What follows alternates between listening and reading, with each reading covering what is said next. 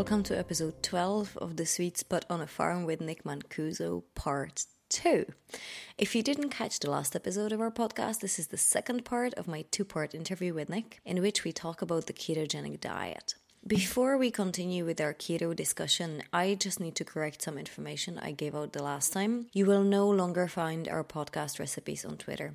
The reason being, I deleted the Sweet Spot Twitter account. I will not bore you with all the reasons as to why I decided to do it, so long story short, it didn't work for me and I wasn't really using it. So, to start off with some positive news, the first part of this interview was the most popular episode on both SoundCloud and iTunes in the past two weeks, with the most plays in one week. It looks like you guys really love to hear about the keto diet, so I will not keep you any longer and let's get back to it. Why I'm so interested personally in keto diet is because I just can't, the older I am, the less my body is able to deal with carbohydrates and I am not a simple carb person. For the past few years, I you know I don't eat sugar. I don't eat starchy vegetables. I don't use any sweeteners. The only ones I would personally use would be stevia or yacon syrup, which are both diabetic friendly. I'm a complex carbs kind of person though, and I love my squashes, my pumpkins, you know, my sweet potatoes. Yep. And um, Hence the name, the sweet spud on Oh, the farm. absolutely. you get that all the time, and you know celeriacs and, and turnips and all these kind of root vegetables they are not starchy but they are high in carbohydrates it's healthy carbohydrate but it's really Yeah. high in carbohydrates and the more older i get the more i find out that if i eat above certain level of, of like grammage of carbohydrates i feel really tired and bad so for example recently i had to actually cut out my buckwheats and my quinoa and my millet out of my diet because I started to feel really drained and tired.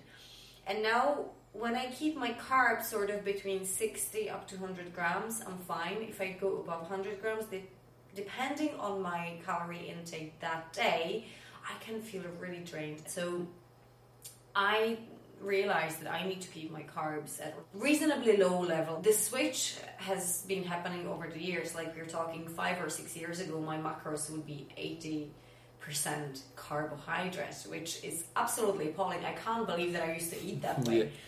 And um, so now I'm keeping it reasonably low carb. But what happened to it for about two days? I when I really tried, I thought, okay, I'm gonna try and get into it, into ketosis and do the five days and see how that goes. But after about three days, I had to give it up because a I wasn't able to get below 55 grams of carbohydrates with the calorie intake that I'm trying to have in order to gain a bit of muscle.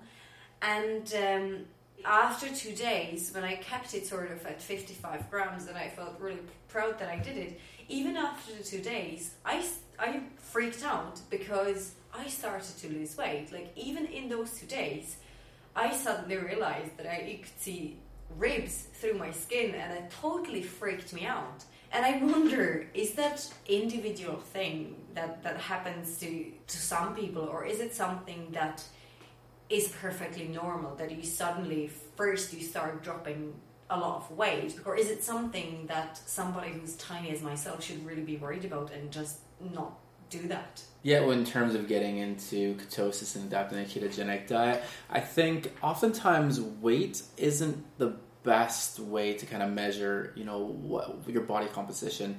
Um, absolutely measuring, you know, the, the fat percentage is the best way. And some people are really going to lose weight, you know, fast when they start to adapt this because you really can then tap into your body's fat uh, percentage. Um, but also, a lot of the muscles in our body, they're when they are full of glycogen, they're full. They're, they're going to become look bigger. You know, oftentimes, you know, when I start to eat a lot more carbs, the muscles will fill out a little bit, and so when you start to deplete your your body of the amount of carbs that you normally have, you may actually then kind of look a little bit maybe smaller that way but it's just because you've depleted those those sources within within the muscles themselves. So i think when it comes to measuring your body fat um, you know do it definitely at, not opposed to like the scale but uh, through either like fat calipers, get a professional and maybe a personal trainer or someone to, to do that. Or there's those pools where you can get into and they'll tell you your um, body fat percentage that way. If that's your goal, because of course the ketogenic diet for a lot of people, their goal is to lose a lot of um, body fat and it can absolutely help with that. But you're, you're never going to I, you know, you're worried about your seeing your ribs and things like. You're never to burn through all your own stored fat through there. You you store a, a lot of fat um, in in the body without becoming sick because you have no fat to run off of or anything like that. So what you'll probably notice more than anything, or you should start to notice once you get keto adapted, is a mental clarity, a focus, a better sort of energy through that as opposed to sort of just the, the body composition and uh, weight loss and muscle gain type effects. You make it sound so awesome. I guess it's just a matter of trying to stick to it. But I can tell you right now that trying this on a plant based diet, I find it extremely difficult. And I think for my own for my own purposes, I think I'm gonna just listen to my own body, but I can totally see how that can be beneficial, and especially after reading the Keto Bible. And any anybody who's listening and who's interested in the keto diet, I can absolutely recommend reading the Keto Bible the, because yeah. it's full of information that a is going to blow your mind, and B is really really essential to anybody who wants to switch and do the keto diet, whether temporarily to reach whatever goals or whether longer term, um, if it's for a condition. But um, I have to say that I find uh, doing it via diet, I find it very challenging. I think that for me, what would be more achievable would be the fasting. And I think that's something we should actually tap into a little bit because the intermittent fasting, it's not only a way in in terms of getting you into ketosis. But fasting has many other benefits, doesn't it? It does. Well, first I want to say, like, yeah, that, I hundred percent agree. That that book there, the, the, Bible, um, like those those guys, awesome, and they're super accessible. If uh, I don't know if you follow them on Instagram or not, but I would definitely recommend because they have so much amazing information on their own Instagram. Um, there's uh, Dr. Jacob Wilson, he is the muscle PhD, and Ryan Lowery himself is Ryan P. Lowery. Um, super positive guys. But, anyways, yes, um, when it comes to intermittent fasting and uh, talking about that, um, there's many benefits to uh, fasting. Not only just to rise your own body ketones and get yourself in an anti-inflammatory type state, but there is something pretty amazing that your body does when you start to fast. And this is a process called autophagy.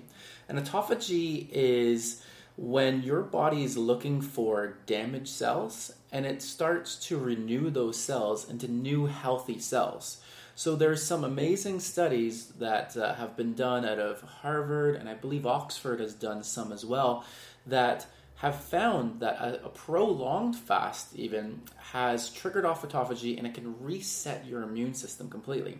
So when autophagy is triggered, um, cells that might become um, you know problematic uh, going forward, potentially even cancerous, uh, will then be renewed. So uh, that's it's pretty fantastic. Do you have to do a special type because there are different types of intermittent fasting, aren't they? To get into that, do you need to keep a specific type of fasting, or can you try different ways, or do all the types of intermittent fasting have the same effect on the body? Interestingly, there are a lot of different fasts out there, and listening to uh, one of my favorite people to listen to is a girl by the name of uh, Rhonda Patrick, and she talks about this, and I think she's really interested in finding out. And this is a good question: what is the minimal amount of fast? That you can do to start to trigger autophagy, uh, which is the process of redoing those cells. Um, and what they there's a lot of studies out there, and there's some studies, and I forget what uh, culture or group of people had done a 30% restriction in their calories every day for like I think it was like 4 years. They were really committed to this study and they were checking the markers to see if there was autophagy had set off. And they had found that yes, like even at 30% caloric restriction for an extended period of time, that their bodies had done uh, some of these uh, renewal type processes. When you do something like that, you're constantly going to be dissatisfied. You're going to be eating less food every single day. And of course, eating is a pleasurable thing that we all like to do. And actually, what happens is we end up eating too much and uh, cause problems since food has become so entirely convenient. Um, Tesco on almost every corner that you see. So, um, but the all alternative way of doing that is intermittent fasting. And intermittent fasting is really going through small periods of time of caloric restriction without sustain. So you can be constantly unhappy by having 30% all the time, or you can have a period of time where you're not eating and then your body starts to renew itself and work on itself. So there is different types of fast. There is what I do a 16-8 fast, or there's something called a 5-2 fast as well. And a 5-2 fast was made popular by a guy by the name of uh, David Mosley, I believe it was. He did a BBC documentary. I think it was like something called like Eat Fast and Live Longer or uh, or something along those lines. And he, um, he of course, he talks about the longevity of doing fasting and the the anti-aging properties of doing fasting. But with the five two fast itself, you would eat your normal diet for five days out of the week. But for two days of the week, you'd restrict your caloric intake to about one third of what you would normally eat. So for a lot of people, that's maybe between 400 to 600 calories in that day. Um, and those non, non sort of uh, eating days essentially. I can't remember. I actually do know what program you were talking about. I can't remember the right title either, but I don't remember. Does it mean you have to do the two days does it have to be two consecutive days or can it be spread during the week? So, say you fast, I don't know, Tuesday and Friday. I don't think it really matters. I'm not 100% sure on this, so don't quote me on this, but I don't believe that it matters. You can do those days back to back, or you can do it, say, like a, a Monday and a Thursday or something where there's a couple days between. Um, but even if you were to do, say, maybe one day a week of doing that, you're still getting some benefits. And some people even will maybe do a non eating day for maybe one day a month or one day a week. It depends on yourself and what you get used to. For me, I've done a prolonged fast three times there now, where I've done a three day no no eating um, fast where each time that I've done it, it's become easier. The first time that I did it, it was a lot harder. And but what I found is that most of the time during this fast, the difficult parts were just because I was thinking about food, not because I was actually hungry, but because it was that time of day where I'd normally eat. Like when I get home from work, it's like, all right, what's for dinner? And because I was like, oh yeah, that's right, I'm not eating today because I'm fasting. Well, what do I do now? I'm bored. I would normally eat, right? So, or times where you know when you are a bit maybe stressed, you just people comfort eat, and so we eat mostly not out of hunger, but out of habit. And what I noticed within myself is that the second time I did it, it became easier, and then the third time as well. I, you know, I would really get a better relationship with my body in terms of when I'm hungry and when I'm not hungry. That's one important thing: having a good relationship with your body and kind of learning to to learn to listen to it. I actually find that when you start, I don't know what your experience is, but my experience with intermittent fasting is, and I did it in a very different way. I would do one day a week when I would only drink liquids, but I would feed my body important nutrients. So I would drink three times a day or four times a day. I would drink bone broth. Yeah. Um, and in between, I would drink a plenty of water, a lot of herbal teas and in the morning maybe I would have vegetable smoothie, like really really dense with loads of nutrients, just nutrients packed vegetable smoothie. If I skipped it or if I didn't do it, um, my, my body would ask for it. I would feel that if I was going six or seven days eating the way I normally do, I would feel that my body would like, hey, I actually I, I don't feel like I want to eat. Let, us just not eat today and, and, let's fast. And that's really interesting. And it became easier and easier until my body was literally just dying for one day of break.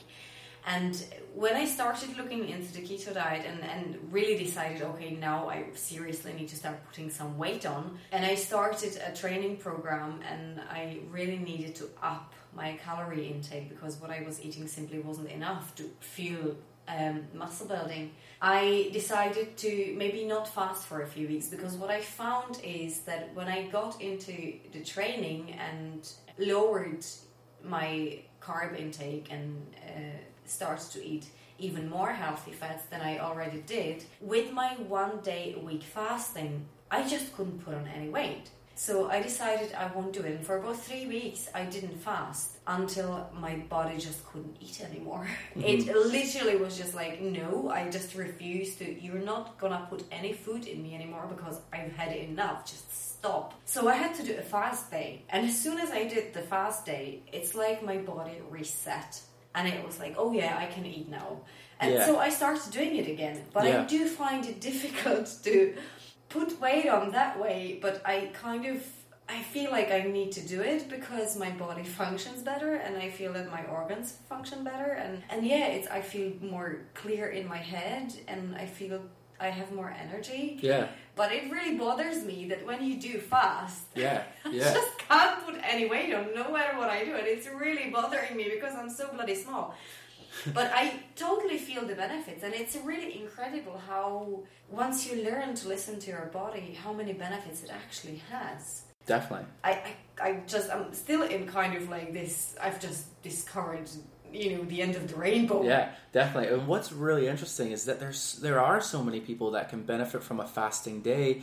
Um, you know, a prolonged fast is pretty hard for a lot of people to to do or to even even consider doing. So many people, you know, some of my patients have even that come in and I've told them, you know, days that I've fasted or, or, or, am I doing a prolonged fast? And they're like, I couldn't do that. And they even give up before they even try. Mm-hmm. Um, but the, the, amazing thing is, and you know, what you've even talked about this, just even how you would use like bone broth and some of these things to help you out with these fasts, is that with, uh, with Pruvit, the company I'm working with that makes these exogenous ketones, they are doing something pretty amazing. And I haven't even told you about this before, but they are doing what's called a keto reboot. And the keto reboot is a once a month thing where they will give you everything you need to help you do a fast, a prolonged fast. So this includes a bone broth that they have. Oh wow. So they actually have a bone broth in two different types of flavors.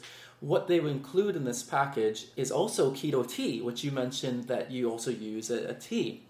Um, the bone broth, um, you would have more in like the afternoon, uh, as well as then exogenous ketones in the morning. So you would kind of start you start your your fast at night and i think what they what they recommend and you know what's even awesome about this is that they have like a facebook group or something that they invite you in with all the coaches and all the, the people that can answer your questions and everything else from there. So you're not just trying to do this alone. It's actually more like a community thing where they have other people involved who are also doing this keto reboot so um, you're able to get all the help that you want, including the, those questions that you might have. So you start with the tea, and they have a couple different types of teas. One's a, a caramel apple that I have to say is fantastic. Um, I, I'm a big fan of that because they also have a chocolate one.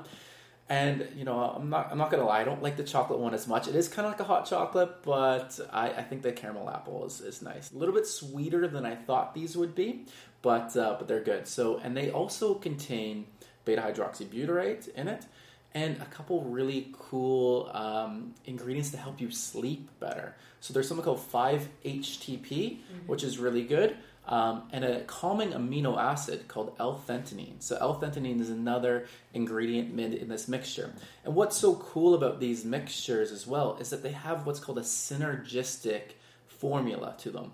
So on their own, they're effective. You know, have L-theanine on its own is good, and 5-HTP and beta hydroxybutyrate. But in combination together, it's like one does one plus one doesn't equal two. It's like one plus one equals four. It's like they actually equal more being together. So this tea is a fantastic way for people who suffer with sleep.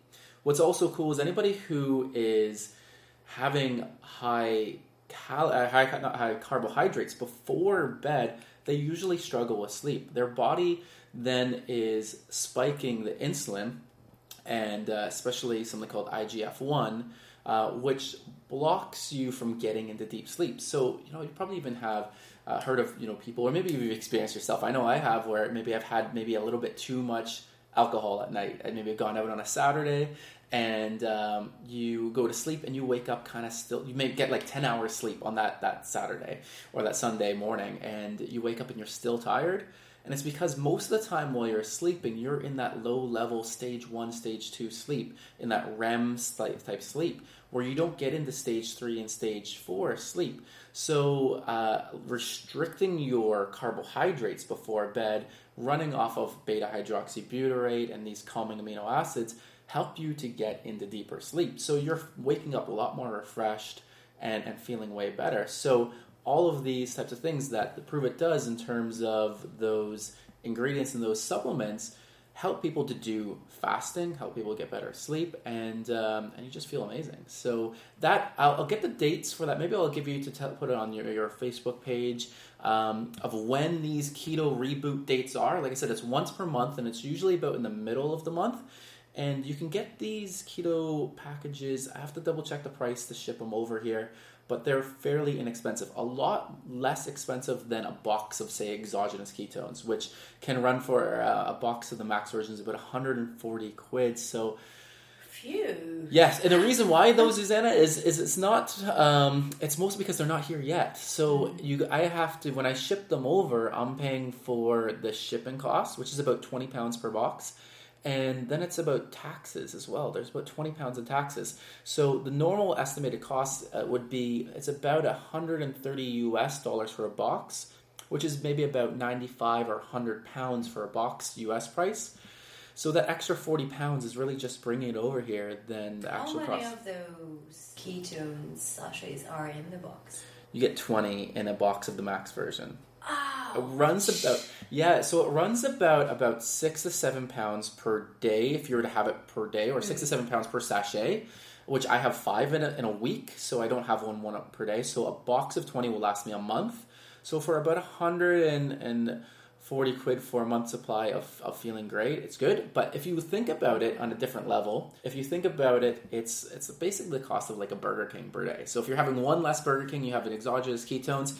Some people who eat fast food every day, if they were to cut out one portion of this fast food per day, have a, a sachet of exogenous ketones, not only are they going to be having way better mental focus and clarity, but they're going to be losing a lot of excess body fat and really start to restore their health. What some people say when they actually start to take these is that their the cost of their grocery bill reduces significantly. So because the cost of that, it makes it even a bit more affordable. So well, actually, let's talk about that a little bit, right? So my partner actually is trying out the keto diet. He tried it before for training purposes, shedding off the extra, the excess fats, mm-hmm. and it, he just couldn't sustain it, couldn't do it. So now he's trying it again and he's finding it much easier, although the first week he did have the keto flu you were talking about. Yes. But what he's still kind of waiting for is when is he gonna stop craving food? Because we feel, and because I lowered my carb intake as well, so we feel like we're constantly eating, and we're only eating three times a day. But what we're finding with eating high fat diet is that we're constantly making food and we eat so much that now we it's not enough anymore to actually go shopping for fresh food twice a week we're in the bloody grocery stores like every other day looking for organic vegetables and constantly eating. And my partner's just like you know this keto diet it really isn't working because i'm constantly hungry. That's really strange because i think that's almost like the outlier or the opposite effect of what most people experience. If, if I you know. if you listen to other people that share their experiences what's interesting about beta hydroxybutyrate that you'll make when you which is a ketone body of course is it it actually is meant to inhibit your leptin and your ghrelin, your hunger hormones. It's meant to actually stop them from being hungry. So I am not sure what's going on with you and your partner at the moment. they should seriously do some research on him because he's been doing this. He's been probably in. I don't think he measures his ketosis every day, and sometimes I think maybe he kind of gets out of it and then needs to get back to it again. But mostly, like he's really, really good, and I keep watching what he's eating, and it's primarily fat. But he's been doing it for now maybe a month. Yeah. And it's it's yeah it's Yeah, just no, there's that- constantly food being eaten, He and must- our fridge seems empty all the time. Maybe he's just loving loving the, the eating that way that he wants to keep eating that way because even in when you look at the the macronutrient ratios of, of uh, fat, protein, carbs, when you have one gram of, of, of carbs, you're getting a or even protein, for example, you get about four calories out of that gram, but one gram of fat is going to equal about nine calories in there. So you're actually should almost be more full uh, when you're having higher fat. You shouldn't actually eat, need to eat as much. So, for example, even yesterday I made uh, an amazing, delicious keto-friendly pizza. Sometimes some people call it fathead pizzas, but I made it out of uh, coconut flour, a bit of cream cheese, a bit of mozza cheese, and um, and it wasn't a bit that big. It was less than the size of a plate. Which you know, when you order like Pizza Hut, Domino's, Four Star, any of these places, you you can eat like a massive. Like I know I can I can almost eat you know the Little Wing that's local here. Um, they have the two foot pizza, and, and I actually got challenged once to be able to to eat that whole pizza, and I basically could eat. I just didn't eat all the crust, so I almost ate the whole two foot pizza to myself. But this little pizza that I made, the size of a plate, like half of it filled me up. You know, I didn't need to even eat all that because that fat was so so much more dense in calories than than carbs. Yeah, I don't know. Maybe maybe there's like a protein fat ratio issue. I have no idea, but it's it honestly it feels like we're constantly cooking. But what I actually find, I used to and still try to eat mainly raw foods. So my diet would be about eighty percent raw and twenty percent cooked. But in order to get a bit more variety of what I'm eating, trying to get closer to the keto diet, I feel that I eat more cooked foods and I don't like that. Because when you're eating cooked foods, your body is using more digestive enzymes, and now I'm starting to feel I actually had to um, go on digestive enzyme supplement again because my digestion starts to go. And it's only because I have um, history of um, of bowel condition. But I do not like the fact that I'm eating now more cooked foods than I used to before. So I'm kind of trying to figure out how to introduce more raw foods again. And it's you know salads are not very calorie dense. They're they're great to get the enzymes in the body. So I started getting into making all these really high fat treats. hmm Talking of Like which, fat actually, bombs? Yeah. oh, big fat bombs. But actually, talking, I brought you something. Actually, Did you? No Oh, way. yeah. Serious. So this is actually um, two of those are creamy chocolate squares. They're Wow. actually out of my cookbook, which I normally bring to people who go on my podcast. Yeah. Uh, I didn't bring a book because I thought, you know, there's a lot of sweet potatoes and it might not be in line Okay. with your diet, but I'm bringing it to you next time anyway. These creamy chocolate squares, they should be in line with your keto because they are high fat and protein primarily. They're low carb. And these are, the, it's the chocolate fudge that my partner actually made. That's from the Keto Bible, but we Yes. went more vegan approach. So whilst he's he's not plant based as I am, the only animal protein that's in it is his whey protein powder, Mhm. but everything else is Wow. plant based. And another thing I brought you No way. Like you're giving me all these gifts. Thank as you. a thank you is. This is something I can't live without. I don't know if you like it or not, but if you ever make vegetable smoothies, this is amazing thing to put in Wow. them. So it's a fermented ginger, wow. and you were talking about turmeric. Yes. So there's it's in turmeric and lemon juice. It's um it's actually a recipe I um I took from the Cultured Club cookbook. Yeah. She's all about fermenting. She's the fermented Totally. queen, and this is I think this is one of the best recipes she has in the book. And Wow. I've started making it a few months ago when I tasted it at Barbara Favish's house Yeah.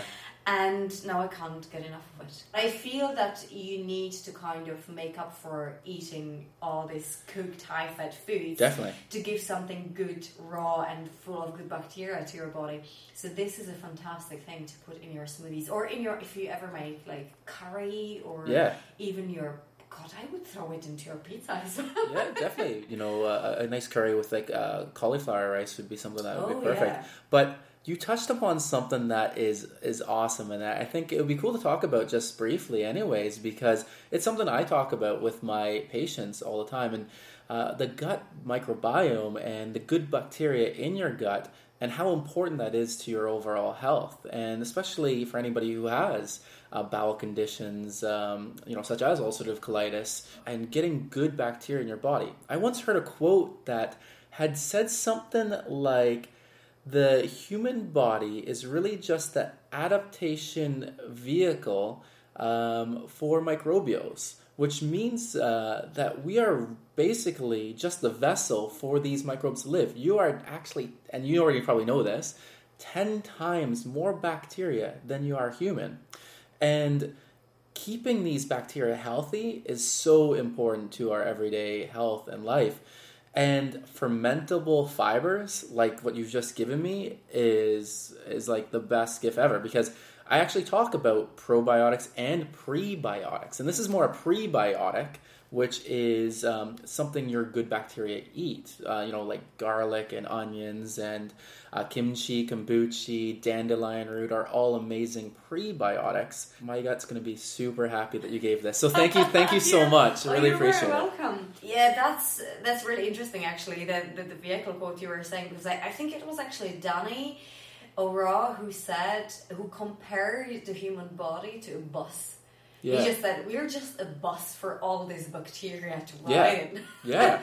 and yeah, yeah. Most live in our digestive system, and taking care of the digestive system is so vital to the overall health uh, of our body. And I think it was in a chapter that I read today because I, I when I read the Keto Bible, Mm-hmm. I don't read it, um, you know, chapter by chapter. Mhm. I kind of flick through it, and which chapter I feel like reading, I'm really interested. That particular day, I would go through that. But today, I went back to the beginning, and there is a chapter that talks about the importance of eating healthy food whilst adapting to ketogenic diet, and and I Mhm. can see how that can be an issue. So for, for someone who's one, wanting to go and try ke- Yeah.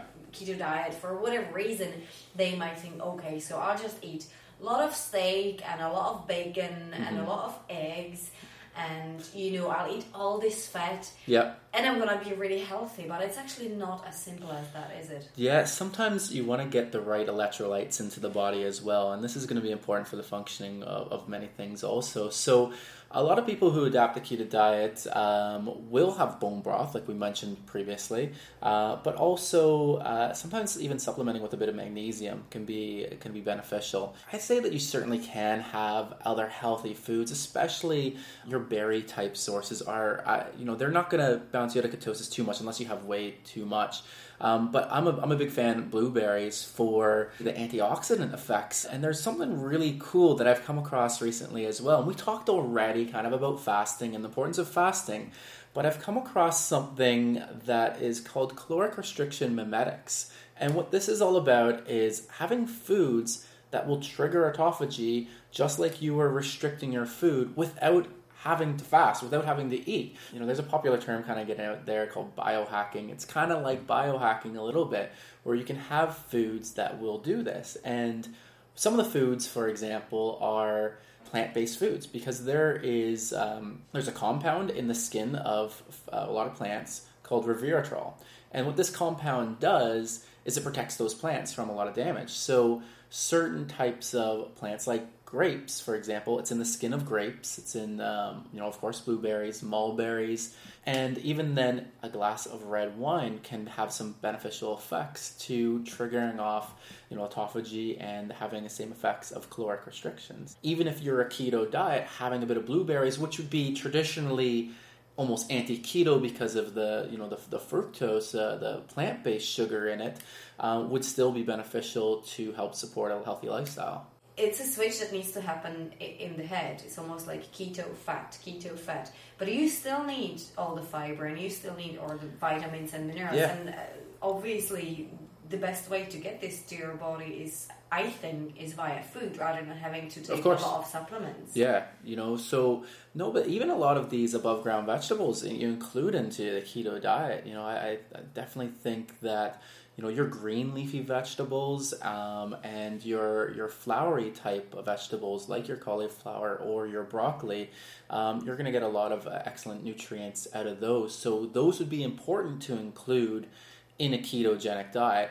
I think you generally want to avoid too many below ground grown vegetables if you were to adapt the keto diet, like those starchy type, um, you know, potatoes. Um, sweet potatoes aren't too bad, but they, they could potentially bounce you out of ketosis uh, if you have too many. But um, I would I would say add those other healthy vegetables for sure. So that's the diet sorted. Now, we got a couple of questions through from our listeners. Mm-hmm. And one's actually from my partner whose personal experience from his first attempt, his major concern was caffeine.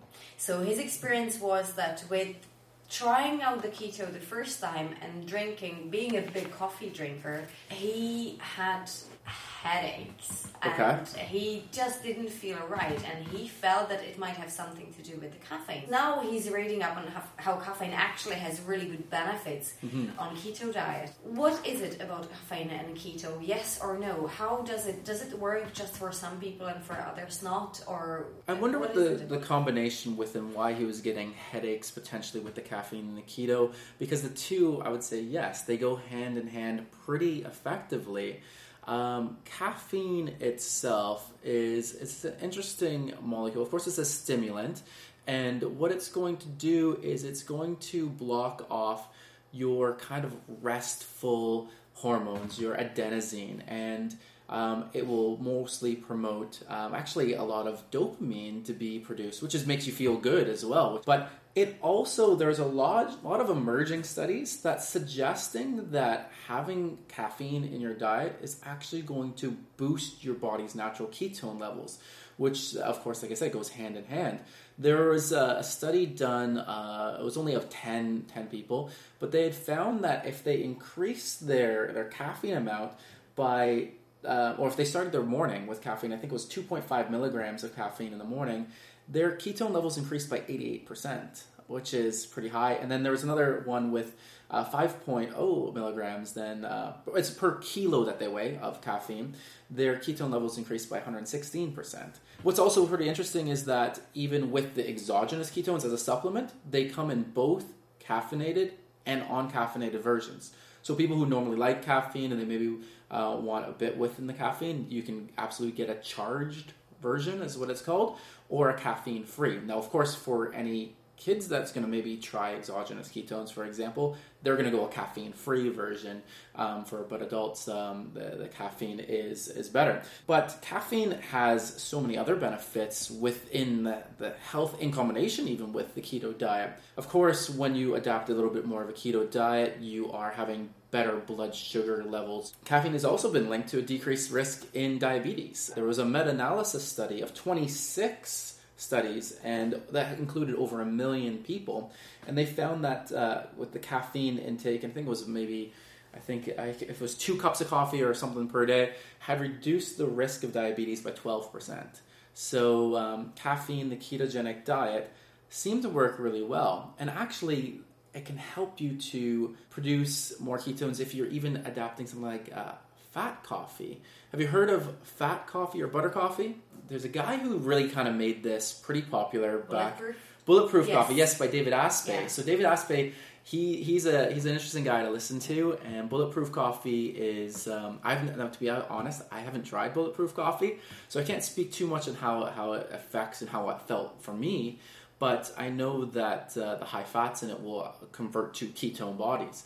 You can make you know bulletproof type coffee by putting butter in it, or as well as with um, with Pruvit that I'm working with, they have a coffee creamer called Keto Cream, and this uh, their newest version of that includes it's a coconut shortening powder uh, with also collagen types and a really cool ingredient called AC11. And AC11 is from a rainforest plant or herb called cat's claw. And this has DNA sort of protection type effects. Yeah, you can absolutely have coffee and have, you can even put medium chain triglyceride oil or MCT oil in the coffee.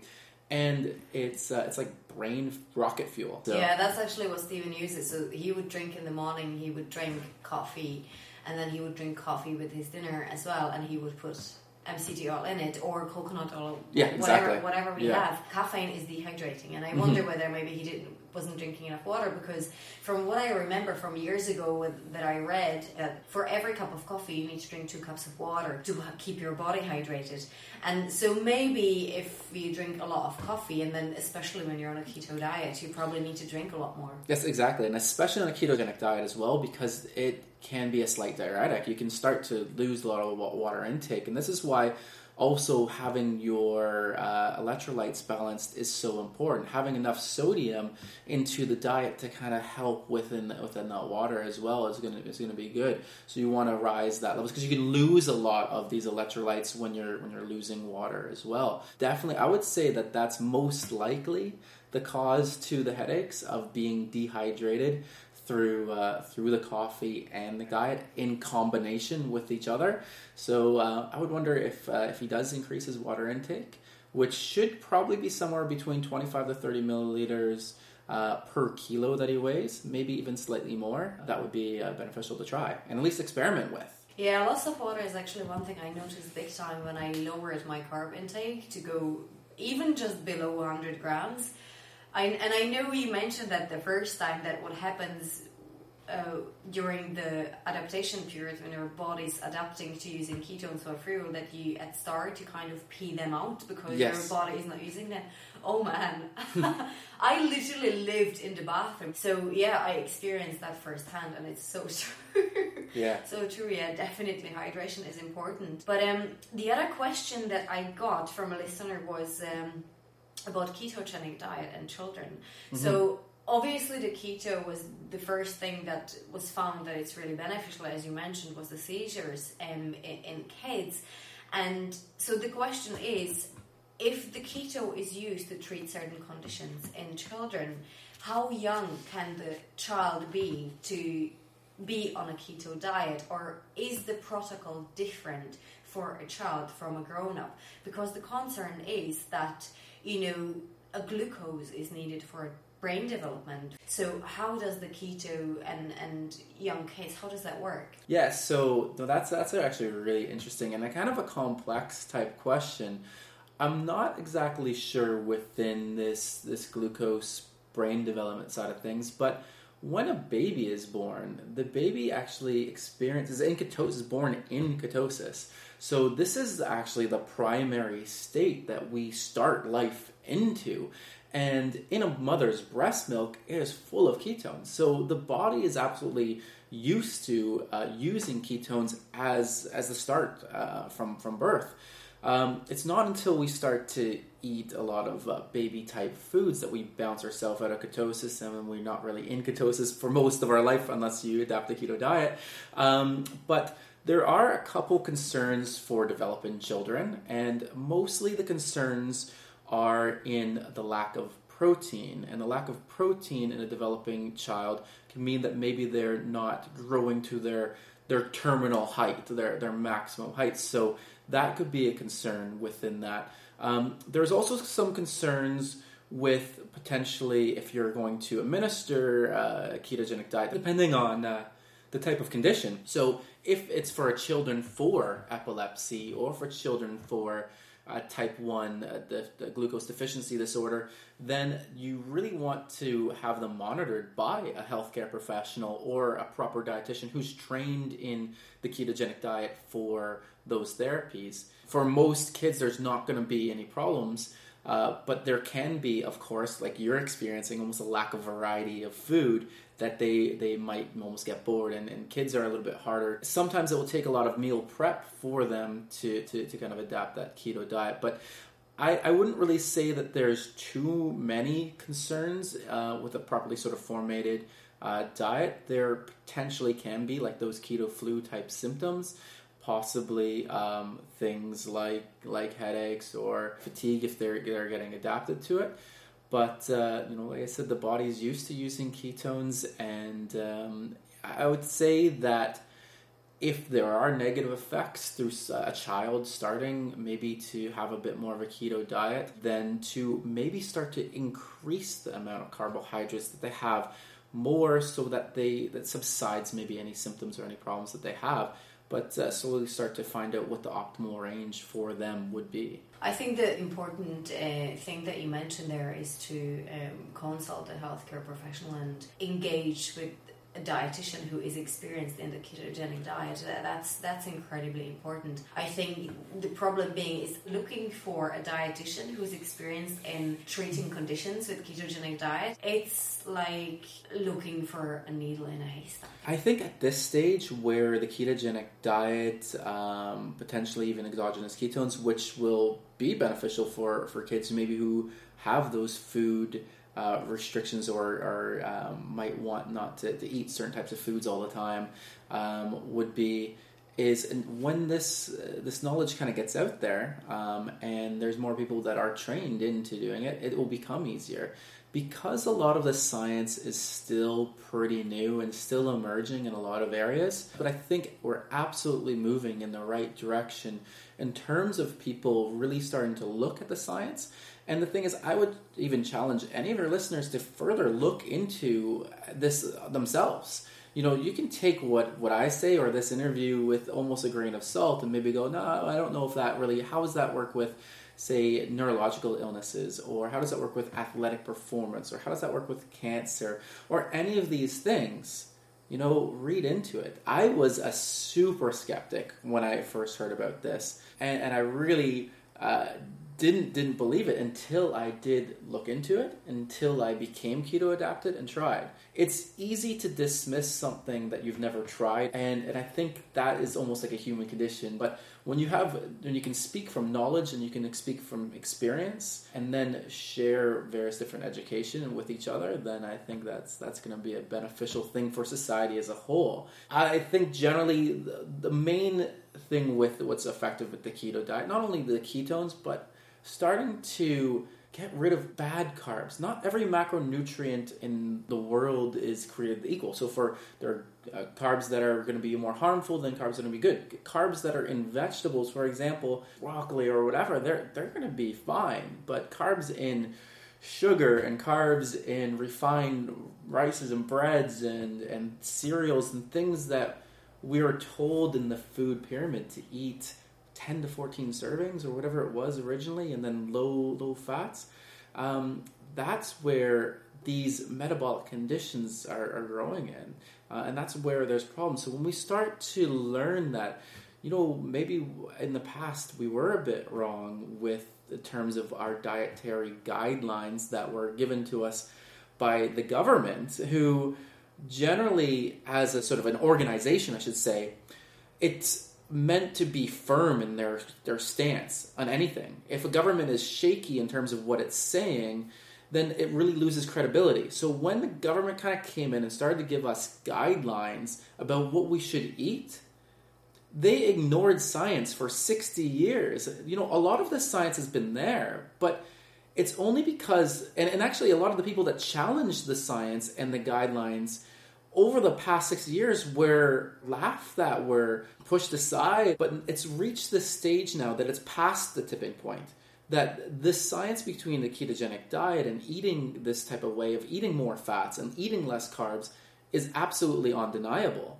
And um, you're gonna have you're gonna see that these guidelines are changing and changing. They've already started to add um, a lot more. It was a five a day, then it was six a day, seven more vegetables to the diet, but science is meant to be questioned. Science is meant to be challenged. And you know, I think that going forward, this is going to further improve because it's going to be challenged. But when science and governments mix, it's oil and water. And, um, and that's why I think over the last 60 plus years, we've been stuck in this old way of thinking. And um, I think that we're about to enter a new age where a lot of this is going to be shared. Education, I think, is 100% the way that as a society, in terms of our health, is is going to change. And you know, I, I'm super proud and happy to be a part of your podcast today because I would love to do my part in helping to spread that knowledge, spread that education, and to really help people. You know, we've talked uh, a lot about the Keto Bible book and uh, how good it is. Ryan Lowery behind that book when I listened to him in Vegas, he really struck me a, a positive vibe. He had said something that really hit home to me, and, and he, he used it as a metaphor, a, a line, a quote. So, so there's about 2,000 people in this room, and he told this story. And the story was that there was an old man sitting at a beach, and in the distance, this old man could could see that there was a, a little boy who was running back and forth, and he couldn't tell what he was what he was doing, but on this beach that stretched for miles and miles, there was thousands of washed up starfish. And as the boy got closer, he could see that the boy was throwing these starfish back in the water. And so the man said to the boy, "You know, son, what are you what are you doing there?" And the boy says, "Well, I'm throwing these starfish back in the water. The tide has gone out, and the sun is, is starting to, to to come out as well. And if I don't throw these starfish back in the water, they're all going to die." So the man looks at the beach and sees all these starfish and goes, "How can you possibly think that you're going to make a difference?" The boy picks up a starfish, looks at it, throws it back in the water and says, I just made a difference to that one. And I thought that was the most powerful story because even if one person listens to this podcast or this talk and it changes the way they think about food, nutrition, health, diet, whatever, um, and they do their own research or try it, and they're able to improve their health or improve the health of a loved one of theirs, then it's all worth it for what we've done and and i think that's a massive take home message and, and why again like i said why i'm so happy to be a part of your podcast Thank you very much. Um, before we conclude this amazing interview, could you tell me what benefits did keto diet bring to you personally? Personally, um, you know, especially when I, I, I start my morning, I feel so much clearer in my thoughts consultations are a really important thing within the chiropractic profession. You really don't want to miss too much, and I find that I'm able to listen to patients much more effectively, and it makes me be a bit more in tune to their needs and what's going on with them in their world. And and one of the main focuses that I, I do is I do focus on the way that they eat, think, and move because I found that as as a chiropractor, um, helping people move was was was great, uh, but there's so much more to it, and um, I found that if I can inspire them, then that's that's more beneficial. And these the keto diet, I think, just keeps me at my best version of myself in terms of that. I don't feel I have afternoon crashes. I don't feel lethargic. I feel uh, so much energy. I can train at the end of a long day, and I, I, work from ten till seven at night, and I still hit the gym. You know, there's there's really I don't I don't make excuses of that, and I feel good. That's why you know I don't I don't feel like oh this day's beat the crap out of me, so I'm gonna just go and watch television um, and just be a couch potato. Um, so I I find that I have more energy through the day.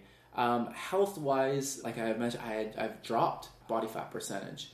I'm sitting now at about 10% body fat, and uh, I feel healthy. I feel great. And um, that's really what I notice out of it uh, mostly. One of the first things that I noticed sleeping. In the recent years, I've yes. become a really good sleeper. Yeah.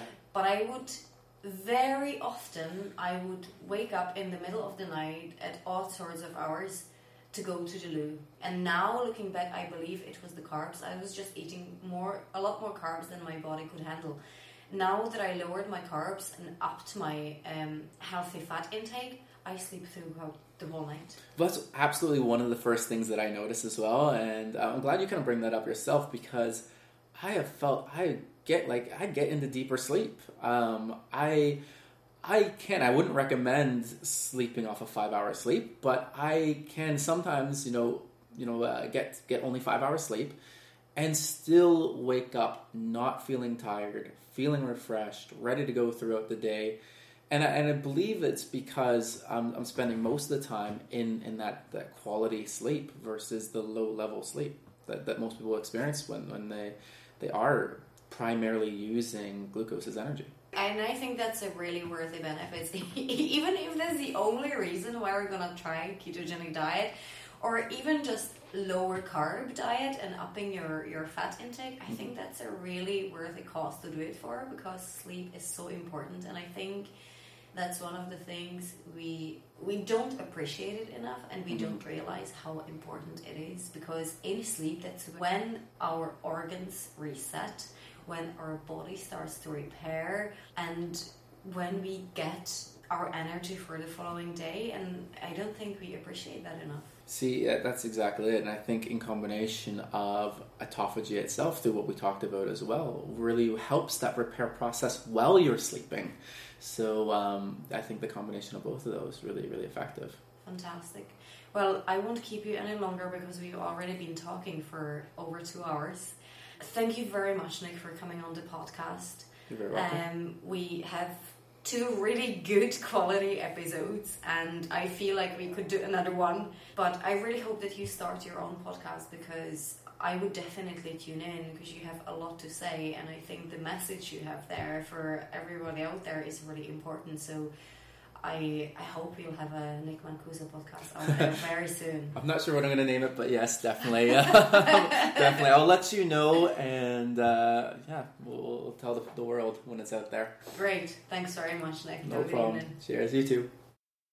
I hope you guys enjoyed this episode. Um, listening back to it, I feel like it's still kind of unfinished business and we need to do another one. So I'm going to ask Nick and fingers crossed. If you listen to the first part, um, Nick mentions episode 49 of Leanne Vogel's The Keto Diet podcast for a plant based keto, and you can find it on Leanne's website, iTunes, SoundCloud, YouTube, and some other platforms. I did listen to it, and while I was expecting a little more detailed information, I have to say it is really helpful and interesting, and I can highly recommend it to any plant based eaters who are interested in ketogenic diet. Leanne's website is www.healthfulpursuit.com, and you can find some plant based keto recipes there as well. I will link this all up, of course, to our podcast information on social media. I also mentioned in part one that I forgot to ask Nick about his favorite veg. So I asked him later, and Nick has kindly emailed me a recipe that he'd like to share. His favorite veg is actually not a vegetable, but it's a super healthy fruit.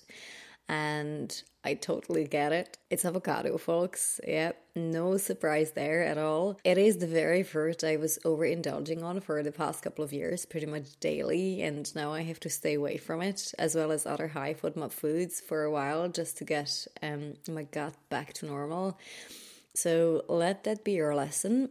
Avocado and other high FODMAP foods are great, but you know, going back to our podcast with Trina Nutritious, variety is the key. You know, even the healthy stuff, if you eat too much of it, it's not very good. So, variety, variety, variety. Saying that, avocado is great, and whether you are on keto diet or not, it's a fantastic fruit to include in your meal plans for its many benefits. Healthy fats, vitamins, minerals, and also with the darkest parts closer to the skin are packed with carotenoids. So, Nick's recipe it's something he discovered recently. It's plant based, and I'm definitely going to make it as soon as I can eat this awesome food again. So, what you need is spiralized courgettes, two ripe avocados, halved, pitted, and peeled, half a cup of fresh basil leaves, two cloves of garlic, two tablespoons freshly squeezed lemon juice, salt and black pepper to taste, third cup of olive oil,